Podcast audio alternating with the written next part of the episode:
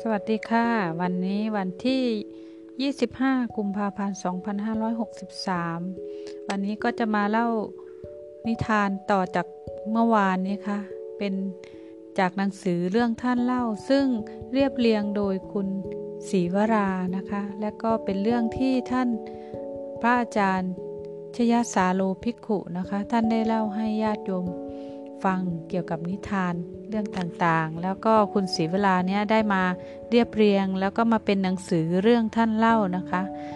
วันนี้ก็จะพูดในตอนเห็นหลวงปู่กับตานะคะพระธุดงค์รูปหนึ่งอยากจะเจริญเมตตาภาวนาท่านได้ข่าวเรื่องหลวงปู่องค์หนึ่งอยู่ในวัดที่ห่างไกลจากความเจริญ และอัตคัดกันดานมาก หลวงปู่มีชื่อเสียงมาก ในความมีเมตตาของท่าน พระธุดงค์องค์นี้จึงตั้งใจเดินทางไปหาหลวงปู่ เส้นทางยาวไกลและยากลำบากมาก แต่ท่านก็กัดฟันสู้ ท่านเดินธุดงค์หลายวันกว่าจะถึงวัดของหลวงปู่ เมื่อท่านเดินเข้าไปในเขตวัด ลูกวัดออกมาต้อนรับ พาท่านไปพักผ่อนที่กุฏิบอกให้ท่านเก็บบริขารให้เรียบร้อย แล้วจะกลับมานิมนต์ไปกราบหลวงปู่พระธุดงค์ขึ้นไปบนกุฏิ เปิดหน้าต่างมองลงไปเบื้องล่าง เห็นหลวงปู่กำลังยืนอยู่ชายป่า ท่านรำพึงขึ้นว่า โอ้ นี่คือหลวงปู่ผู้มีเมตตาธรรม ท่านรู้สึกปิติซาบซึ้งเลื่อมใส พอดีมีกวางตัวหนึ่งเดินออกมาจากชายป่า หน้าตาของหลวงปู่ผู้เปี่ยมไปด้วยเมตตาธรรมเปลี่ยนไป ท่านยกไม้เท้าของท่านขึ้นตีกวางอย่างแรง ทำให้กวางตกใจวิ่งกลับเข้าป่าไป พระธุดงค์เห็นแล้วรู้สึกหมดศรัทธาทันที โอ้ นี่เราโดนหลอกอย่างแรงเลย อุตส่าห์เดินทางมาหาด้วยความยากลำบากแทบตาย ใครๆก็ว่าหลวงปู่องค์นี้มีเมตตานัก เราก็อยากจะเจริญเมตตาภาวนา โอ้ย ไม่เอาแล้วรีบเก็บบริขารแล้วเพ่นเลยดีกว่า ไม่อยากจะต้องเผชิญหน้ากับท่าน ท่านทำให้เราผิดหวังสุดๆเลย หลังจากนั้น ไม่ว่าท่านจะไปที่ไหน ไปเจอใครท่านก็จะเที่ยวพูดถึงหลวงปู่ว่า อย่าไปเชื่อเลยนะ หลวงปู่ที่เขาว่ามีเมตตาสุดๆนะ่ะ ไม่ได้เป็นอย่างนั้นเลย นี่ผมไม่ได้นินทาท่านนะ ผมไปเจอมาตัวเอง ไม่ใช่ฟังจากใครอื่น ผมเห็นกับตาตัวเองเห็นชัดๆเลยนะ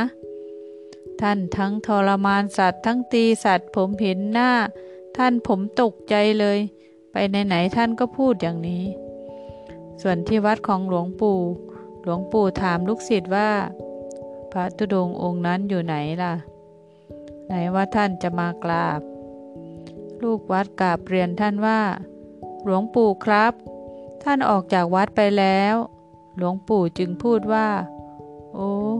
หลวงปู่รู้แล้ว เห็นพระองค์นี้มองลงมาจากหน้าต่าง น่ากลัวท่านจะเข้าใจผิดเสียแล้วล่ะ แล้วท่านก็อมยิ้ม ก่อนที่จะพูดต่อว่า วันนี้ตั้งใจจะตักเตือนพวกท่านอยู่แล้ว เรื่องนี้ว่า พระเรามักจะเทอาหารที่เหลือจากบาททิ้งไว้ที่ชายป่า กวางมันชอบมากิน กินบ่อยๆเข้า จนมันคุ้นเคยกับคนมันก็เริ่มจะเข้าไปแถวแถวหมู่บ้าน ถูกชาวบ้านยิงตายลงหม้อไปหลายตัวแล้ว วิธีแก้มีอยู่เพียงวิธีเดียว เราต้องทำให้กวางมันกลัว หลวงปู่สงสารมันหลวงปู่ก็เลยตีเพื่อให้มันกลัวคน มันจะได้ปลอดภัยจากความโหดร้ายของคนนี่คือเมตตาของหลวงปู่ไม่ใช่เมตตาด้วยการเอาใจ แต่เป็นเมตตาที่ประกอบด้วยปัญญา มองภาพใหญ่หรือภาพรวมเป็นหลัก ท่านอาจารย์สอนว่า ข้อคิดแรกคือ ในกระบวนการที่จะทำสิ่งที่เป็นประโยชน์ เพื่อจะช่วยคนอื่นในบางช่วงอาจจะต้องทำสิ่งที่คนอื่นมองได้ว่าไม่น่าจะทำเลย แต่ก็เป็นการทำด้วยเมตตาเหมือนกัน ข้อคิดข้อที่สองคือพระธุดงค์ท่านเห็นกับตานะ ไม่ได้ฟังจากคนอื่น แต่ตาตัวเองนี้ก็เชื่อไม่ได้เสมอไป เพราะเราอาจจะเห็นแค่ช่วงสั้นๆ เรื่องราวทั้งหมดที่อาจจะสลับซับซ้อน ถ้าเราเห็นเพียงแค่นั้น ก็อาจจะด่วนสรุปอย่างผิดๆก็ได้ ก็เป็นแง่คิดอีกอย่างหนึ่ง คือการที่เราเห็นอะไรแล้วเรายังไม่ได้ข้อมูลที่ชัดเจนแน่นอนแล้วก็อย่าด่วนสรุป อย่าด่วนตัดสินใจแล้วก็ไปพูด ให้คนอื่นเสียหาย ก็ซึ่งทุกวันนี้ก็มีเยอะแยะในสังคมบ้านเรานะคะนิทานเรื่องท่านเล่าตอน ขี้ฉันใครอย่าแตะ ท่านอาจารย์สอนว่า การจะดูว่าคนเรามีปัญญาหรือไม่มีปัญญา ก็ให้ดูที่ความยึดมั่นถือมั่นในสิ่งต่างๆ ว่าเป็นเราเป็นของเรา มีอัตตาตัวตนเป็นเจ้าของทุกสิ่งทุกอย่าง ในสมัยก่อน ทางอีสานไม่มีห้องน้ำพ่อออกคนหนึ่งออกไปถ่ายในทุ่ง พ่อออกอีกคนเดินตามเข้าไปในทุ่งโดยไม่เห็นคนแรก เกือบเหยียบกองอุจจาระของเพื่อน คนที่สองก็เลยพูดว่า เฮ้ย กองขี่ผู้ใดเม้นแท้ คนที่หนึ่งก็เลยสวนมาว่า อีหยังว่า มาว่าขี่ของข่อยเม้นคนที่สองก็เลยตอบว่าข่อยบ่ฮู้ว่าเป็นขี่ของผู้ใดข่อยเห็นว่ามันเหม็น แต่บ่ฮู้ว่าเป็นของเจ้า จากนั้นพ่อออกทั้งสองก็เริ่มเถียงกันลั่นทุ่ง คนแรกว่าคนที่สองดูถูก ดูถูกว่าอะไรก็ดูถูกว่าขี้ของเขาเหม็นนะสิทะเลาะกันจนเกือบตีกันตาย ความยึดมั่นถือมั่นนี่มันเข้าไปในทุกอย่าง แม้แต่อุจจาระก็ยังถือว่าเป็นของเรา ใครจะตำหนิไม่ได้ สิ่งที่ออกมาจากร่างกายแล้ว ก็ยังยึดถือ ยังยึดมั่นถือมั่นเสลือเกิน อะไรจะขนาดนั้น ก็จบไปนะคะ ความยึดมั่นถือมั่นของคน ตอนที่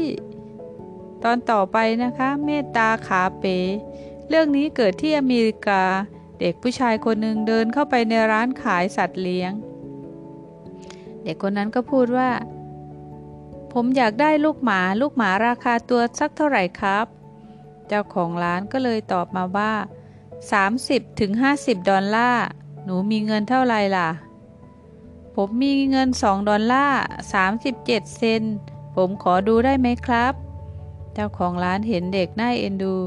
จึงปล่อยแม่หมา ออกมาจากกรงมีลูกๆวิ่งตามออกมาสี่ตัว วิ่งเล่นกันดูน่ารักมาก สักพักก็มีลูกหมาอีกตัวค่อยๆ ออกมาช้าๆ ดูน่าสงสาร เด็กคนนั้นชี้ลูกหมาตัวน้อย แล้วก็พูดว่า ผมจะเอาตัวนั้นตัวสุดท้ายนั่นน่ะ ราคาเท่าไหร่ครับ เจ้าของร้านก็เลยว่า ตัวนั้นอย่าเอาเลยมันพิการ เลี้ยงยากนะ เล่นไม่สนุกหรอก แต่ถ้าจะเอาตัวนั้นจริงๆ ก็จะยกให้ฟรีๆเลย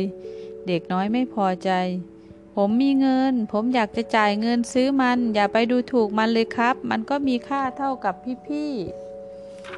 ๆ ผมจะดาวสองดอลลาร์สามสิบเจ็ดเซน แล้วจะขอผ่อนอาทิตย์ละห้าสิบเซน